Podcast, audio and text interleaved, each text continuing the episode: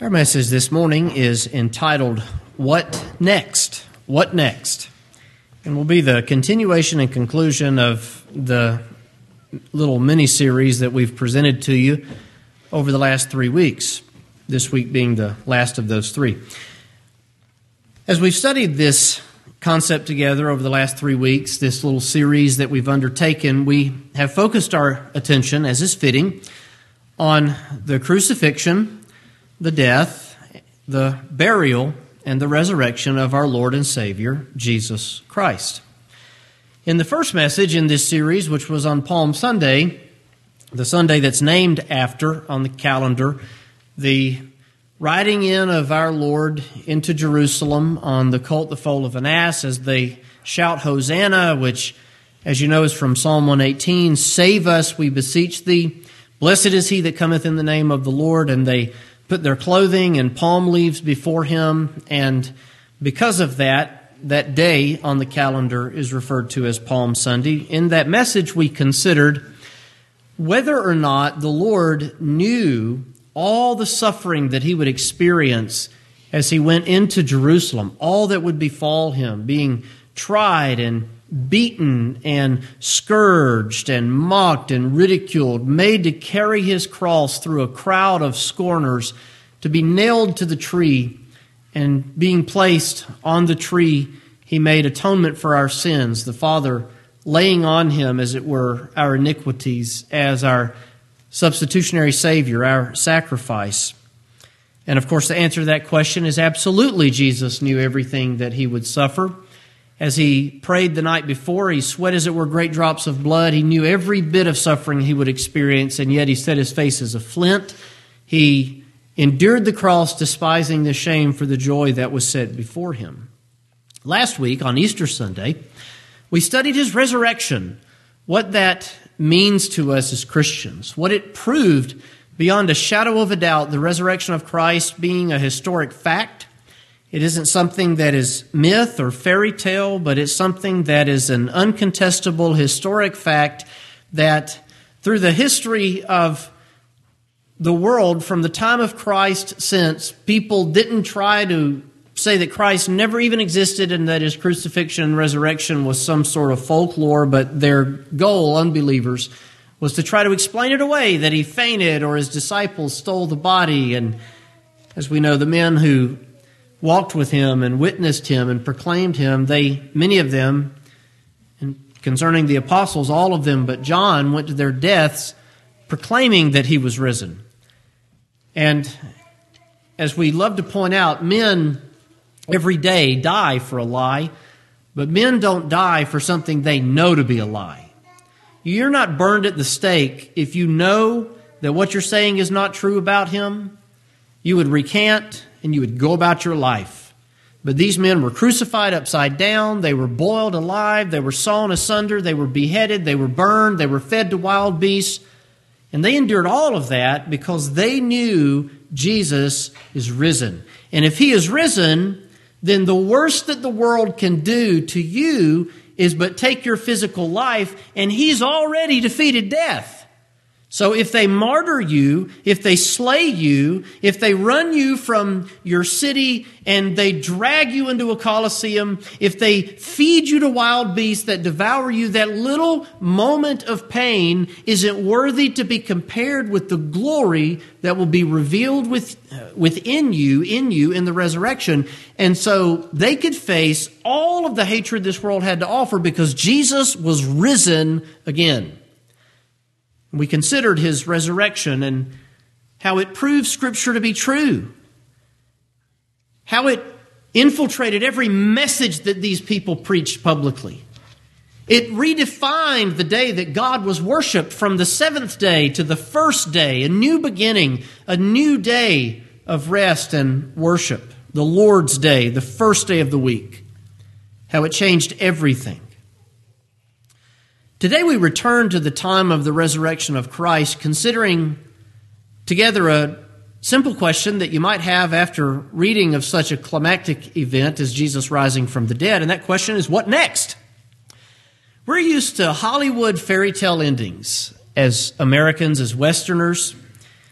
And even before that, many of the fairy tales that we enjoy come from other cultures. And the fairy tale always ends with the great climactic event of the story, the great victory. And it's traditional for those fairy tales, the way they're presented to us today, and they shall all live happily ever after. Now, if you go back and read the original versions of some of those fairy tales, many of them were tragedies. And they don't put those in Disney movies because they don't sell a whole lot of movies when the little mermaid dies at the end.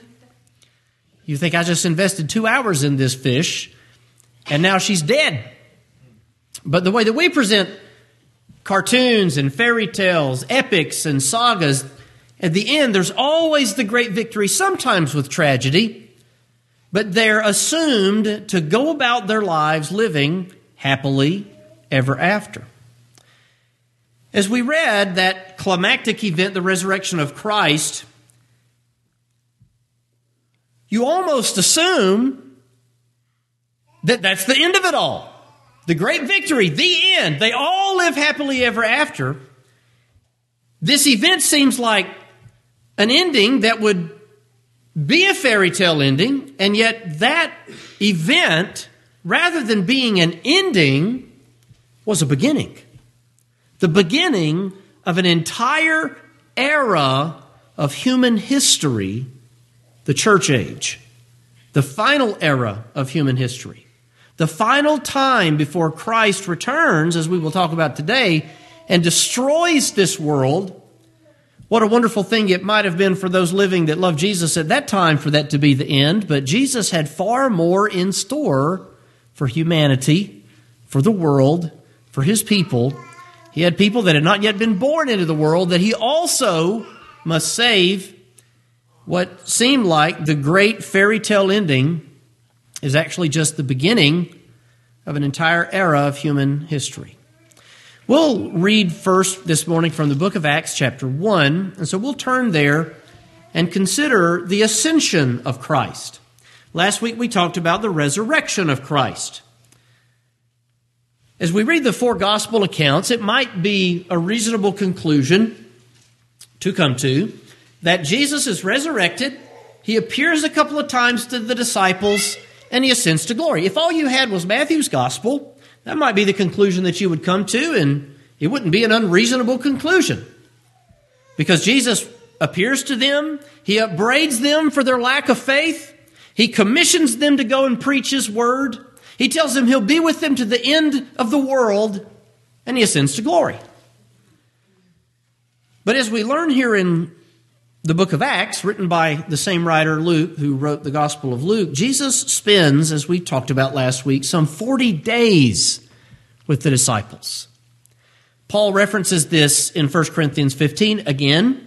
He reveals himself to these women, to Cephas, to the brethren, to the eleven, and 500 brethren at once who saw him presumably in Galilee Jesus, for 40 days, revealed himself over and over again to the disciples. No wonder these men and women went to their death for the faith. What are you talking about? I've seen him alive. I saw his hands. I saw his side. I ate with him. He walked with me on a road to Emmaus. I went to the tomb and it was empty. I turned around and he was standing there. 40 days he spends with them. To me, personally, that's one of the most mysterious time periods in all of the Bible because you know it had to be the grandest time in the lives of those men and women who had walked with him for three and a half years. It had to be the grandest time in the life of his mother who had seen him crucified. And yet, we have hardly anything in Scripture recorded about it. John tells us a little more than the other of the apostles. We have an an extra chapter after the resurrection of Christ. Most of the other gospels, the three other gospel accounts, end with the resurrection, the commission, the ascension. John gives us an entire extra chapter about Peter going fishing, taking the disciples with him. Jesus meets him on the bank. He's got food. Lovest thou me more than these? Yea, Lord, you know I love you. Feed my sheep. And it ends with Jesus' instruction to John. And the way some misunderstood that, John sums it up saying, if The world couldn't hold the books that could be written about the things that he did and that he taught. But I've written these things to you that you might believe. Acts chapter 1, the former treatise have I made, O Theophilus, of all that Jesus began both to do and to teach. That's referring back to the book of Luke. The former treatise, the book of Luke. Same author. Until the day in which he was taken up, after that, he, through the Holy Ghost, had given commandments unto the apostles whom he had chosen. That's the commission. To whom also he showed himself alive after his passion. The word passion, remember, means suffering. By many infallible proofs, being seen of them forty days, and speaking of the things pertaining to the kingdom of God being assembled together with them, commanded them that they should not depart from Jerusalem, but wait for the promise of the Father, which, saith he, ye have heard of me. Now, the promise of the Father, which they have heard of him, is the outpouring of the Holy Spirit. Jesus tells the eleven, wait at Jerusalem, because I'm going to pour the Holy Spirit out on you. If I don't go away, I won't, I won't send him. He's the comforter, the paraclete is the Greek word for that, and it's transliterated into English as a theological term. Another comforter who will come. And that word another implies the same exact way that Jesus was with them, the Holy Spirit, the comforter will be with them. To be very clear, when the Holy Spirit fills them on the day of Pentecost in the next chapter, this is not when they were born again. They were born again as they were following Jesus the entire time. Flesh and blood hath not revealed it unto thee. Jesus says to Peter, But my Father which is in heaven.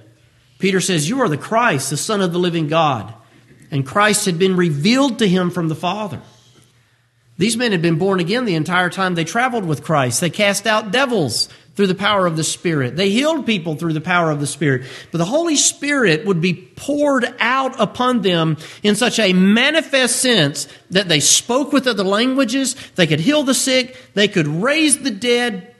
The Spirit filled them in a very special way on the day of Pentecost. And he tells them, Stay in Jerusalem until the promise comes that I have told you about. If you want to read an a good example of when Jesus told them about that, certainly he must have told them that many times, but in John chapter 14, 15, and 16, the upper room discourse, Jesus, after communion, after washing feet, before leaving and going into the garden, tells them all that was going to happen, including the outpouring of the Holy Spirit when he goes away. And they're confused. Lord, we don't know where you're going. Because he tells him, I'm going to prepare a place for you. We don't know where you're going. How are we supposed to know there, uh, know how to get there? It's a very confusing thing for them then, but after his resurrection, he breathes on them and says, Receive the Holy Ghost. He opens their mind that they could understand the scriptures, and then he sends the Holy Spirit in a very personal way on the day of Pentecost. John truly baptized with water, but ye shall be baptized with the Holy Ghost not many days hence, completely immersed, as it were, in the Holy Spirit, which again is not the new birth, but the filling with the Holy Ghost that the disciples received, the apostles, that enabled them to do such marvels in the world. If we have time, we'll make a comment on the purpose of those marvels from Mark chapter 16. When they therefore were come together, they asked of him, saying, Lord, will thou at this time restore again the kingdom to Israel. It's amazing that prior to the day of Pentecost, these men continually misunderstood and misinterpreted even the role and the nature of the kingdom of heaven in the world. You'd think after sermon after sermon after sermon, they would understand that the kingdom of heaven is at hand, that it's made of people out of every nation, kindred, and tongue, that it doesn't have a physical circumcision like the old covenant nation of Israel, but a spiritual one of the heart, of the spirit and not of the letter. And we're all united as one in Christ among all peoples. And in Christ, there's neither male nor female, Jew nor Greek, bond nor free, but we're all one in Christ. And yet these men once again ask the question, Lord, are you going to restore the kingdom to Israel now? We've been with you three and a half years. We're patiently waiting. When are the Romans going to be run out of town? Still looking for a political solution. I wish that I could say we were any better in 2021. Are you going to restore the kingdom to Israel? Jesus says, It's not for you to know the times or seasons which the Father has put in his own power.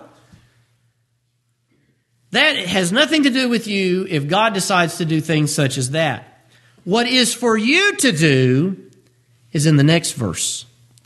But ye shall receive power after that the Holy Ghost is come upon you, and ye shall be witnesses unto me both in Jerusalem and in all Judea and in Samaria and unto the uttermost part of the earth. This is one variation of what we call in Scripture, what we will consider today, the Great Commission. When Christ commissions his apostles primarily and through them the gospel ministry of every age to go preach and baptize, to make disciples, to spread the gospel through the entire globe. Now, we emphasize to the apostles and through them to the gospel ministry. There's a way that all of us here can be evangelistic, but the ministry is commanded to go and to teach and to baptize and to teach. We're very clear. We follow the, the scripture, Matthew 28, on that and the traditions that almost universally have been practiced by the church throughout time that the ordinances had a proper administrator, that ministers were to baptize. Not everybody, not anybody, but the ministry. So you have to be an ordained minister to have a valid baptism. That's not saying anything negative about anybody, it's just a, the sake of doing things correctly in Scripture. You think back in the Old Testament, who could offer the sacrifices in the Old Testament? Anybody? No, the priesthood. Who could prophesy in the Old Testament? Anybody? No, people that were filled with the Holy Ghost that God spoke through. So God gives certain tasks and roles, and that's fine and appropriate Minister is one part of the word administrator as we think about administrating the ordinances. Simple ecclesiology that's been practiced by conservative Christian people all through church history. He tells these 11 men, and through them, in a sense, all of us, but especially the ministry, that they will be witnesses of him and notice the outward expanse of this, first of all in Jerusalem. That's where this marvelous event happens in the next chapter on the day of Pentecost, when gathered there in Jerusalem for this festival are people, Jews out of every nation in this region. In fact, he describes them as every nation under heaven in Acts 2 5. To the known world in that time, you had devout Jews out of all of those nations. They're witnesses, first of all, in Jerusalem, then in all Judea. In the persecution in the days of Saul of Tarsus, the disciples begin to spread. They begin to scatter. As they get scattered abroad, they go everywhere preaching the gospel. As they go everywhere preaching the gospel, converts are made. As converts are made, they begin preaching the gospel and new converts are made. When those new converts are made, they begin preaching the gospel. And so the word of God begins to go viral to tie in not only modern internet language, but also modern pandemic language. One spreads to three, three spreads to nine, nine spreads to 18 and 36, and the next thing you know, you've got an entire region of people who have been evangelized and it spreads and it spreads. But then it doesn't just stay there because Philip the evangelist goes up into Samaria. He goes into Samaria and he begins to preach the word in the old former northern kingdom. And as he preaches, the Samaritans begin to hear, and the Samaritans repent, and the Samaritans are baptized, and the apostles come up there to the northern kingdom and in Samaria, and they begin to lay hands on people and they begin to be filled with the Spirit, it continues to grow. In the book of Acts, chapter 10, we've got a man named Cornelius who's a Gentile. He receives the word. God hears his prayers as he's a godly man. He's a fearer of God. He's a regenerated man, but he doesn't know the truth as it is in Christ through the gospel. God hears his prayer, sends an angel, tells him to send for a man named Peter. He's living with Simon the tanner. You go down there and you find him and you bring him and he'll tell you what you need to do. God gives Peter three visions. Eat things that are unclean. And Peter says, Lord, I've never eaten anything common or unclean. And what God said to him was, What I've made clean, don't you dare call common. If I've cleansed it, it's not common. Happens three times, and as that vision ends, Peter gets a knock on the door, and there are three Gentiles waiting. We want to bring you down to Cornelius. Cornelius, first of all, falls down and bows before Peter. Peter says, Stand up. I myself am a man. But he tells them that God's taught me not to call anybody common or unclean, that he's cleansed. But in every nation, he that feareth him and works righteousness is accepted with him. Peter baptizes him, and the door to the Gentiles, non Jews, is opened up. This coincides with God raising up the apostle to the Gentiles, Saul of Tarsus. Saul gets commissioned to go out and minister to these Gentile churches. How ironic is that? The man who grew up as a Pharisee at the feet of Gamaliel with the finest Jewish education at the time, who has a heart for Israel, and yet God sends him to everyone but Israel. Every time he preaches to them, they try to kill him. He's got to run down and hide, and they lead him out, lower him out of a window from a wall in a basket so he can escape the first time he's rounded up by those people. He goes and enters into Jerusalem after the events of Acts 20 and Acts 21, and they see him and drag him out and accuse him of bringing Gentiles into the temple and beat him up, and they would have killed him if not for the soldiers. That starts all the events later in Acts about Paul appealing to Caesar. And as we read the book of Philippians, Paul is incarcerated. And at the close of that epistle, he says, All that are in Caesar's house salute you. That man got arrested and uh, apparently converted people that were related to Caesar. The word is deposited, the gospel is deposited here in Jerusalem, and it spreads to Judea. It spreads to Samaria. It begins spreading through Asia and Europe. And here we are in the uttermost parts of the earth, a living fulfillment of the prophecy that Christ gave in Acts 1 and verse 8. Quite literally, the uttermost part of the earth. Now, as Jesus speaks these things, you notice in verse 9, while they beheld, they're looking at him. He's talking to them. He was taken up, and a cloud received him out of their sight. They're speaking. Jesus is talking to them. You can imagine three or four them in the back. Wait a minute. Clarify that for me. And he starts to float. And he floats up into the air. And he goes up to the clouds, and clouds obscure him where they can't see him, and he's gone. Now, what would you be doing? You know, as weird as it was, think about it in human terms, that was strange. That's different. Never seen that before. We follow him. He heals the sick. He walks on water. He calms the storm. He raises the dead. He gives sight to the blind and hearing to the deaf. He cleanses lepers. He straightens out withered limbs. He's crucified. He's buried. He rises again. He just floated up into a cloud and he's gone. So, what are these men doing? Well, notice the next verse. While they looked steadfastly toward heaven as he went up. So, while Jesus ascends to glory, they're standing there looking up. what? He's gone. He floated to glory. You can imagine they watch him till he. Have you ever watched something get so high that it becomes a speck? and then it disappears out of your sight. That distance where something becomes a speck gets shorter and shorter as I get older and older.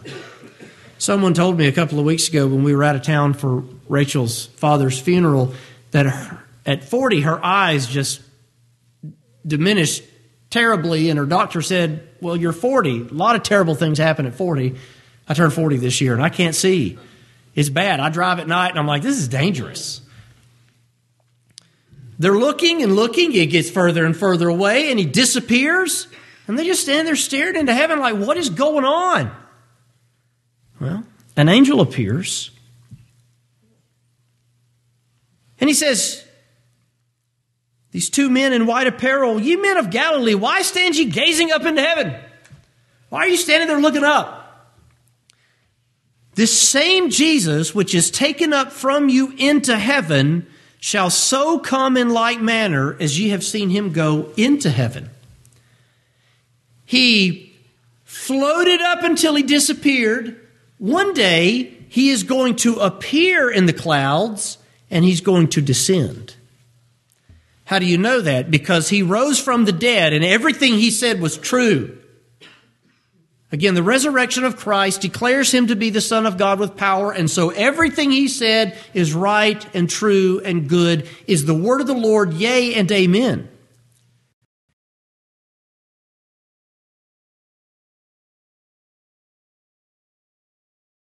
And vanished out of their sight in the clouds, shall so come again in the clouds and descend with the voice, with the shout, the voice of the archangel, the trump of God shall sound, and he will at that moment raise the dead. He will resurrect all that are dead.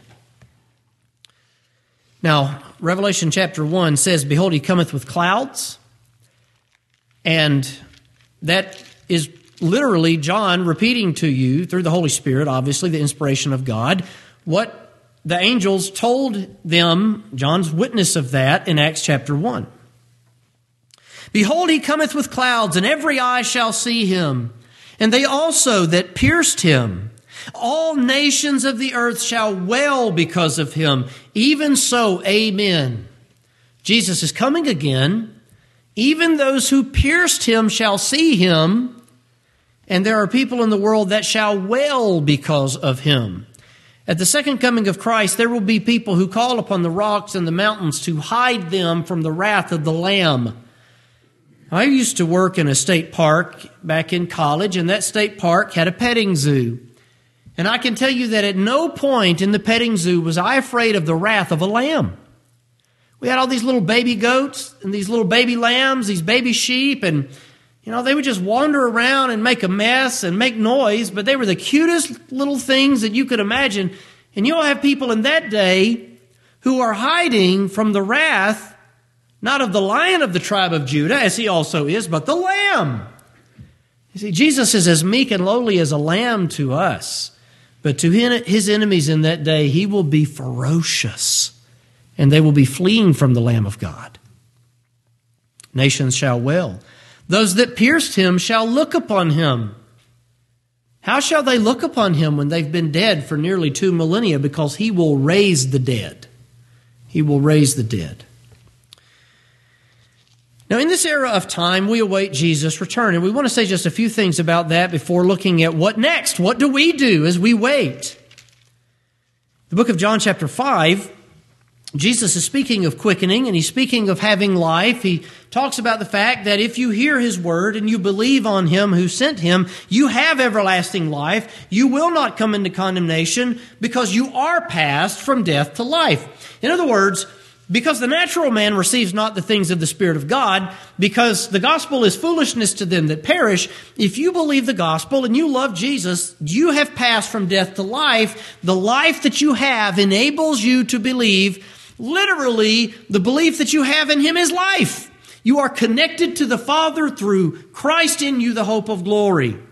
You are united by Him or with Him. And Jesus says, Verily, verily, I say unto you, the hour is coming, and now is when the dead shall hear the voice of the Son of God, and they that hear shall live. That's referring to the new birth. If you believe you have passed from death unto life, you'll never come into condemnation. Your belief is proof of that. The hour is coming, and now is when the dead shall hear the voice of the Son of God, they that hear shall live. You were dead. Christ spoke to your soul, live, and you came to life. You're alive in Christ through Christ commanding you to life. The scriptures attribute the new birth to the same power that is used in creation and the resurrection at the last day, the voice of the Son of God.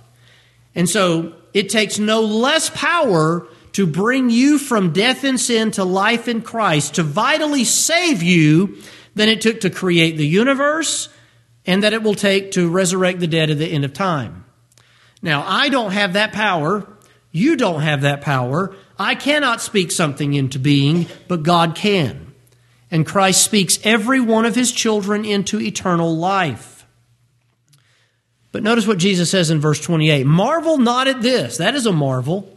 It might be old to us because we've heard it all of our lives, but that is a marvel that God raises those who were dead in trespasses and sins to life in Christ. That's a marvel. Marvel not at this. The hour is coming in the which all that are in the graves shall hear his voice. Everyone in every grave. This first resurrection that you've received was the resurrection of your soul and spirit from death and sin. You were born again. You were made a new creature in Christ. He has sent forth the Spirit of His Son into your heart, crying, What? Abba, Father.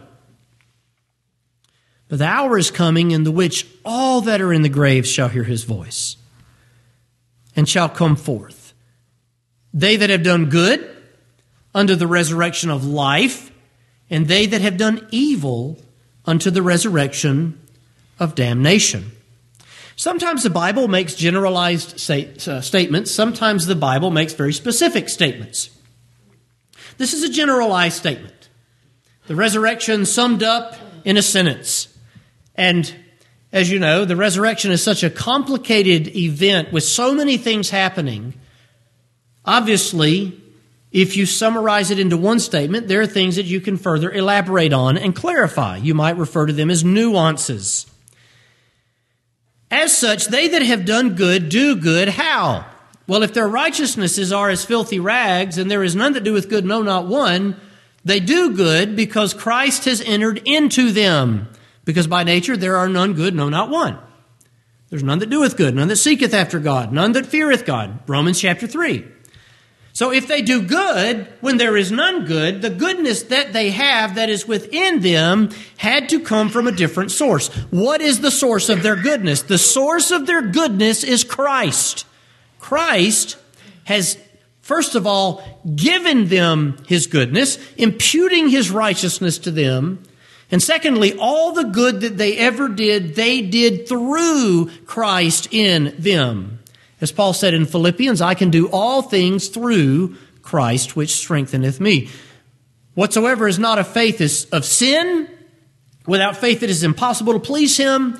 Through faith we do anything that is pleasing to God, and we know that faith is Christ in us, the hope of glory. Anything that is done by faith is done by Christ in us. And so they did good because Christ was in them. He's simply giving descriptions of them as people. Now, is that all they did? No, they still had natures like you do, and there's a time in their life when all they did was evil. The next classification they that have done evil unto the resurrection of damnation, condemnation as a synonym. They that have done evil refers to people whom all they did in their entire life was evil. We like to, in our post Christian American relativistic society, think of all men as at least a little good. But you should understand without Christ, all men are completely depraved. Any goodness we have comes from Him. Our righteousnesses are as filthy rags. They that have done evil has reference to people who were only in Adam, people who were only natural men, people who were by nature the children of wrath, even as others, unless we are too high on ourselves thinking of them, that is exactly what we were before Jesus came into our lives. We would be exactly like that. Praise God for His grace and His mercy. But from John 5:29, Jesus is coming again. He will return. In that moment, all that are in the grave shall hear his voice. That tells us, by the way, that the resurrection of the just and the unjust is a simultaneous event. The hour is coming in the which all that are in the grave shall hear his voice. Not the hours, not that there's an hour for the just at the beginning of a season, and then you've got the hour of the unjust at the end of that season. But the hour is coming when all that are in the grave shall hear his voice. When Jesus comes back, there is a resurrection of all people, and then he destroys the world. The day that Jesus comes back is the last day of human history. In the book of 2 Peter, chapter 3, you might wonder 2,000 years have gone by. Why has Jesus not come back yet? 2 Peter 3 9, the Lord is not slack concerning his promise. What is that promise? That he's going to come again. 2 Peter 3 has to do with the second coming of Christ. He has promised that he will return. He will return. The Holy Scripture has told us he will return. The prophets have told us he will return. The apostles have told us he will return. And Jesus has told us that he will return. And Peter writes to stir up their minds by way of remembrance in this second epistle. Now, who did he write this second epistle to? The same audience as the first epistle. To whom did he write the first epistle? Well, 1 Peter chapter 1, the elect of God. He addresses them as God's elect. 2 Peter 3 9, the Lord is not slack concerning his promise, a day is with a thousand, or a day is with the Lord as a thousand years, and a thousand years as a day. The Lord is not slack concerning his promise, as some men count slackness, but is long suffering to usward, not willing that any of usward should perish, but that all should come to repentance. Why hasn't Jesus come back yet? Because the last child of God in this world that he died for hasn't been born again yet. I've said it a million times. That might be hyperbole, it may not be. If Jesus came back in 1850, none of you would have been born, and so none of you would have been quickened, and so none of you would be with Jesus in glory. He died for you, you personally. And had you never been born, he would not get something that he paid for, something that he took so much joy in having that he endured the cross, despising the shame. And so Jesus will come again. He will return when the last child of God, the last heir of promise, the last covenant son or daughter, has been brought into a changed state of nature that Peter calls there with the word repentance, describes there with the word repentance. Shall all come to repentance. Now, we like to emphasize the fact that after the new birth, we are not necessarily super saints. We can make shipwreck of our lives. We can destroy ourselves with sin. We can be carnal Christians. We can be babes in Christ that need to grow up. But at the same time, there's a change made in the new birth. And 2 Peter 3 describes that as repentance, the noun referring to the change of our state of being after salvation.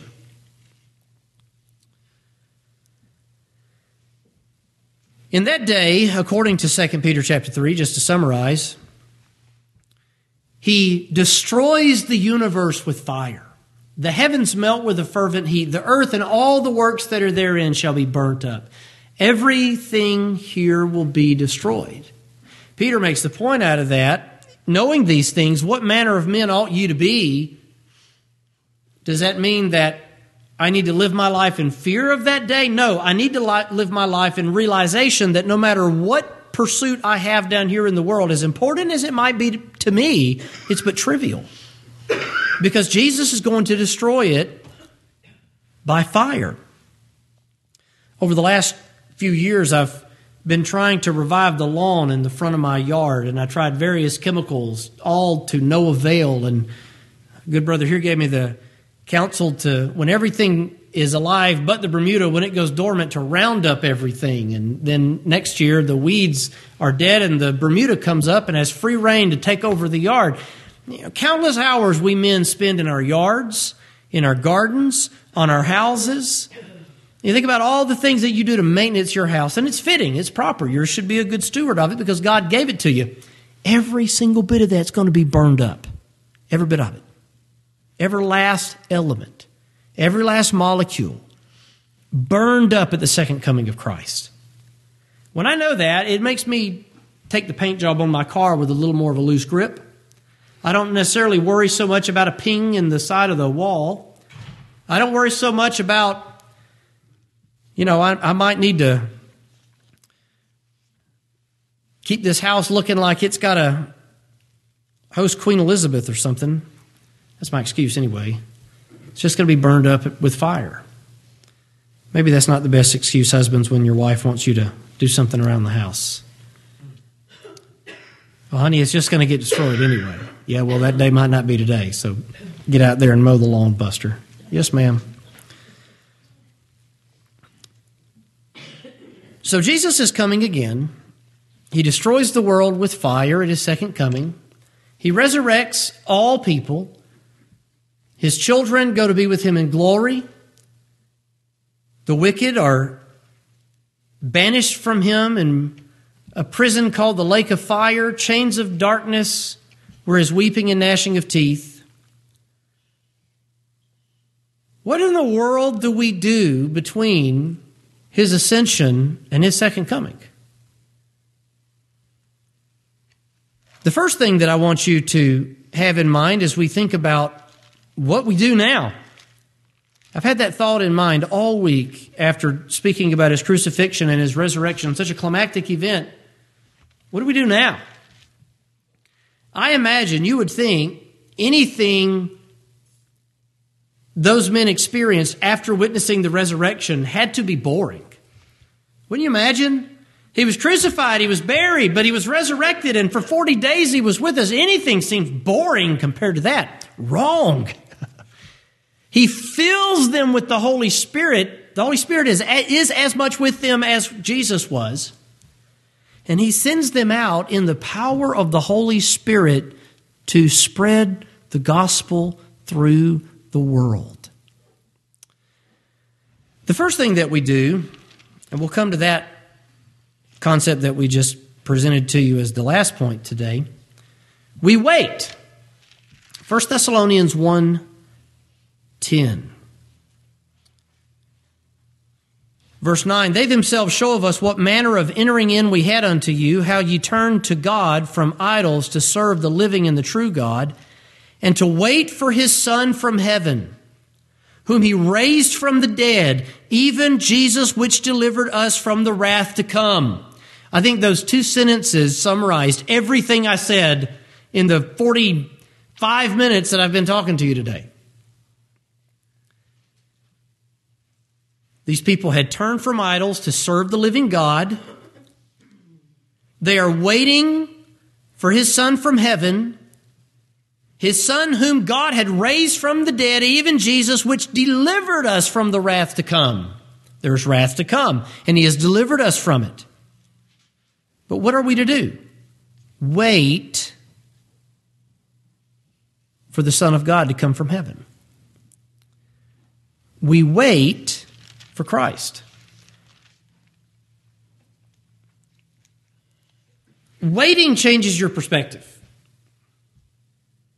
So, my parents live two hours south of here. A good 362 days of the year, I'm not waiting on them to come up and visit me. This past week, my dad came up for a visit. And so we were waiting on him. We cleaned the house. We got things ready. We prepared what we would have for lunch that day. The children are liable to be standing out in the front yard because they know when Paw Paw shows up, so does about 10,000 calories of Mountain Dew and chocolate. They're waiting on him. We're waiting on Jesus. Let that simple word soak into your mind today. So many times we live as if he's not really coming back right now, and so I'm not waiting on him. Maybe one day, but not today. Wait on him as if you're expecting someone to pull up in the yard. Like my children waiting on the 10,000 calories of Mountain Dew. At the same time, as we wait, we rest. Now, this word rest meant a whole lot to those that had lived under the Mosaic law, who had to keep that meticulous law, who had to bring sacrifice after sacrifice, performance of one feast day after another feast day, all of the animals, all of the blood, all of the meat that was burned, the bread, the birds, the lambs, the bulls, the garments, the days, the things they couldn't touch, the things they couldn't eat. How meticulous was it? In 2 Thessalonians 1, Paul says, Not only do we wait, but as we wait, we rest. Now, Paul writes this to the Thessalonians who were facing martyrdom on a daily basis for their faith. And he tells them that they are persecuted, yes, but it's a righteous thing with God to recompense tribulation to them that trouble you. When will that happen? At his second coming. To you who are troubled, rest with us when the Lord Jesus shall be revealed from heaven with his mighty angels in flaming fire, taking vengeance on them that know not God and obey not the gospel of our Lord Jesus Christ. Why do they not obey? Because they don't know God. Certainly they're not going to obey. In fact, the people that Paul is writing of in specific had done everything they could to stamp out the gospel of Christ, martyring God's disciples.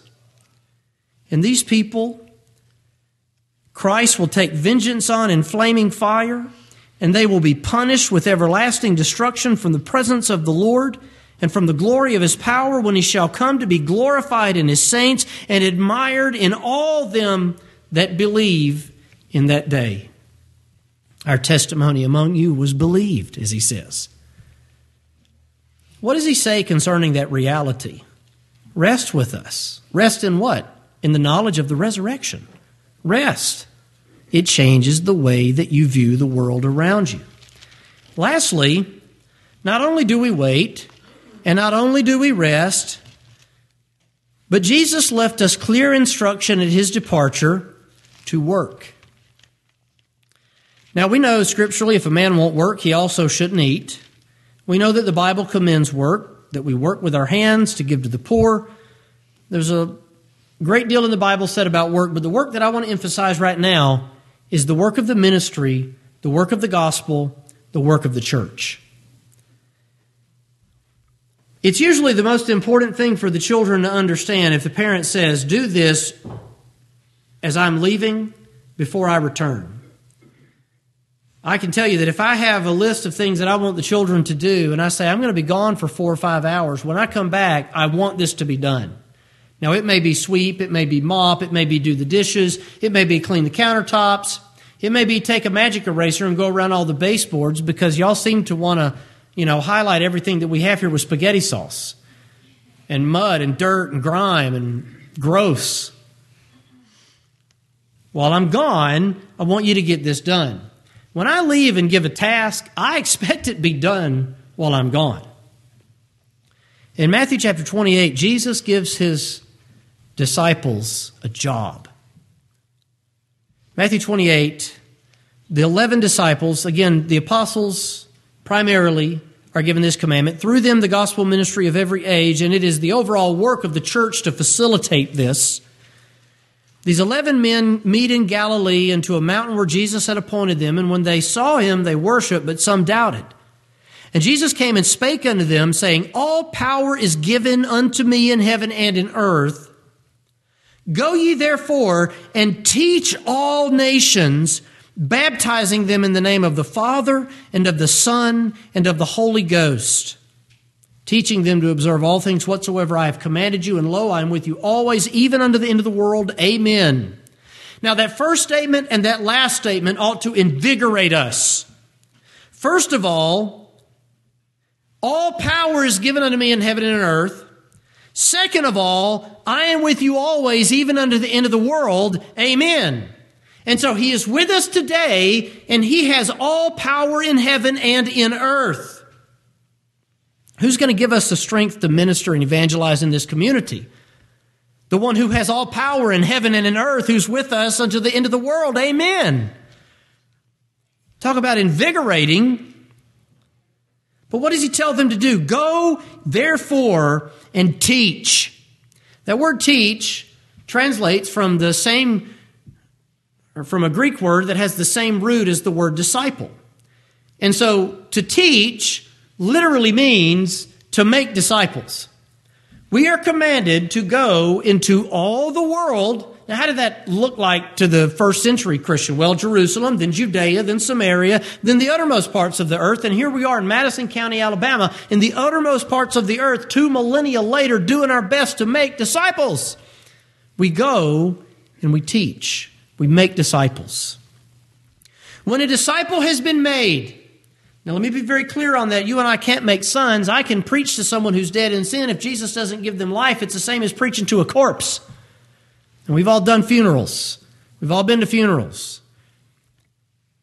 You know that you can, someone dies, you can beg, you can plead, you can shake them, you can preach to them, you can scream at them. I can take my trumpet and put it to the side of their head and blare at them. They're not going to come back to life because they're dead. By nature, we're dead in sin. Christ must give us life. But when Christ gives someone life, my job is to disciple them, to make them a student, to teach them. I want people to turn from idols to serve the true and living God. And I'm not afraid of using that language. Sometimes hardshell Baptists will, you know, talk in such apologetic terms that they don't want anybody to think that they've turned into some Arminian or something. No, I want you to turn from idols and serve the living God. I'll tell you, seek after him if haply you might find him, as, P, as Paul said in the book of Acts to the Athenians. I'll tell you to turn from Christ. I want you to turn from Christ, or to Christ. Turn from idols to serve the true and living God. I want to make disciples. When a disciple has been made, the disciple needs to be baptized. And you have those concepts linked in Scripture. If you believe and you love Jesus, He calls upon you to be baptized. And He sent, in this case, the eleven, through them the gospel ministry of every age to do this work, to baptize and to administer communion. And then you teach them to observe all things whatsoever I have commanded you, an ongoing teaching in the life of a child of God, a disciple of Christ, as long as they live in the world. Lastly, Mark chapter 16.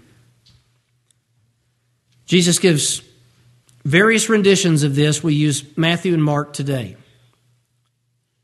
Afterwards, he appeared unto the eleven as they sat at meat. This is the close of Mark after the resurrection, before the ascension.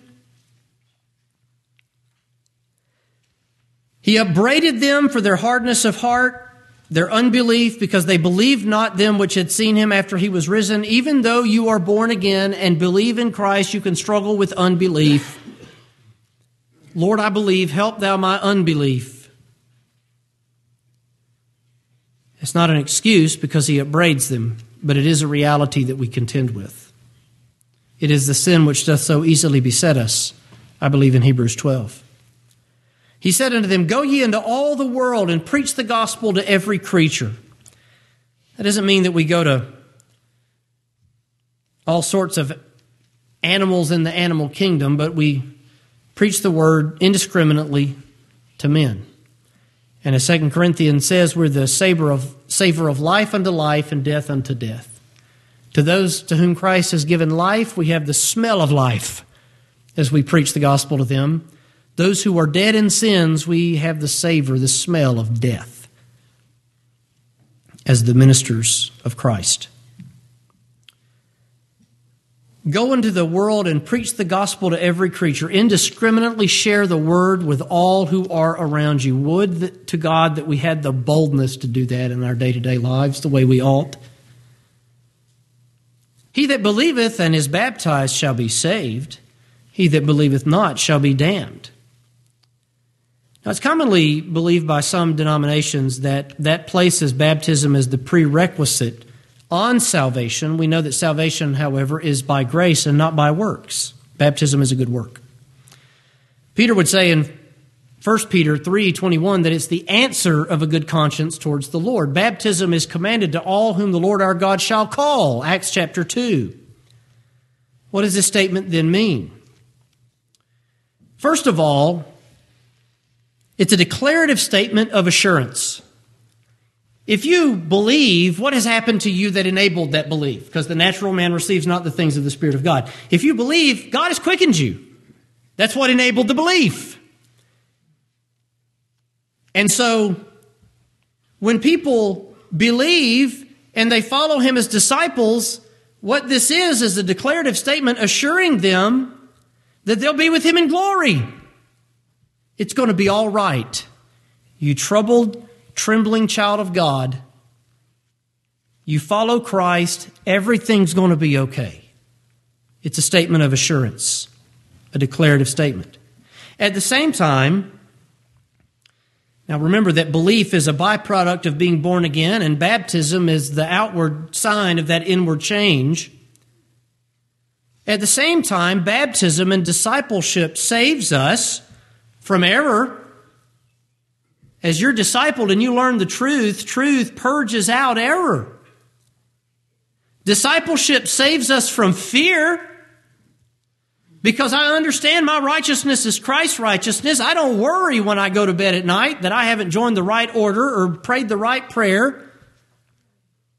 Jesus has saved me, so I'm not afraid. It saves me from sinful living and the destructive consequences of sin in my personal life. Saving in discipleship. It saves me from guilt. It saves me from this untoward generation over and over and over. As disciples of Christ, we find salvation.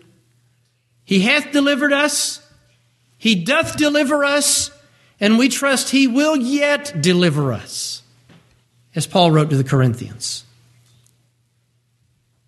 At the same time, he that believeth not shall be damned.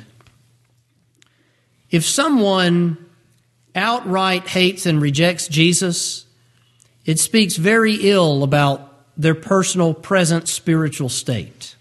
That's a very negative fruit that a person bears. What do we do in the meantime? What next? What do we do while we wait? You men of Galilee, why stand you gazing up into heaven? Between his resurrection and his ascension and his second coming, we spend our lives waiting for him, resting in him, as we worship him in spirit and in truth as disciples of Christ.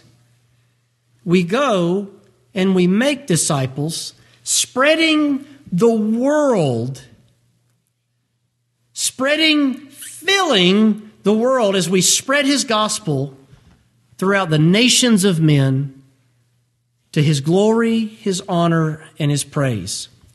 Now, we'll close today by simply saying if you love Jesus and you feel that he has taken your sins from you, Scripture calls on you to become his disciple. How do you do that? You confess him before men. You take up your cross. You follow him in gospel obedience by being baptized in his name. We'll give you an opportunity to come forward and let those wishes be known in just a minute. Let's pray together. Father, we thank you so much that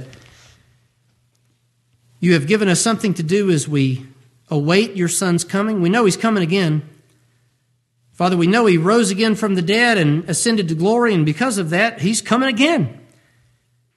And every tongue that mocks and scoffs, Lord, will be silenced.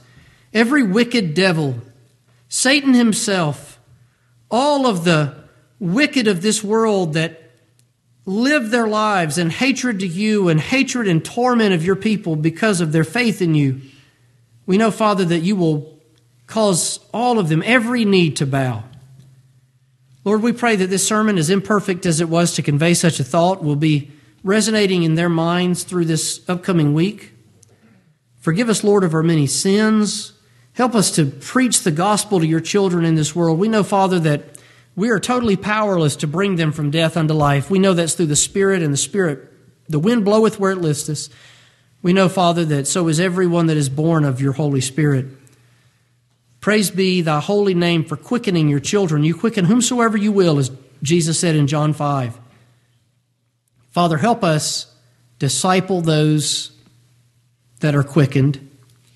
Give us the Spirit to preach, to gather them. We know the fields are wide unto harvest, Father, and if we can't find them, Lord, then send them to us that they might have rest and instruction through the gospel and through your word in your kingdom. In Jesus' name,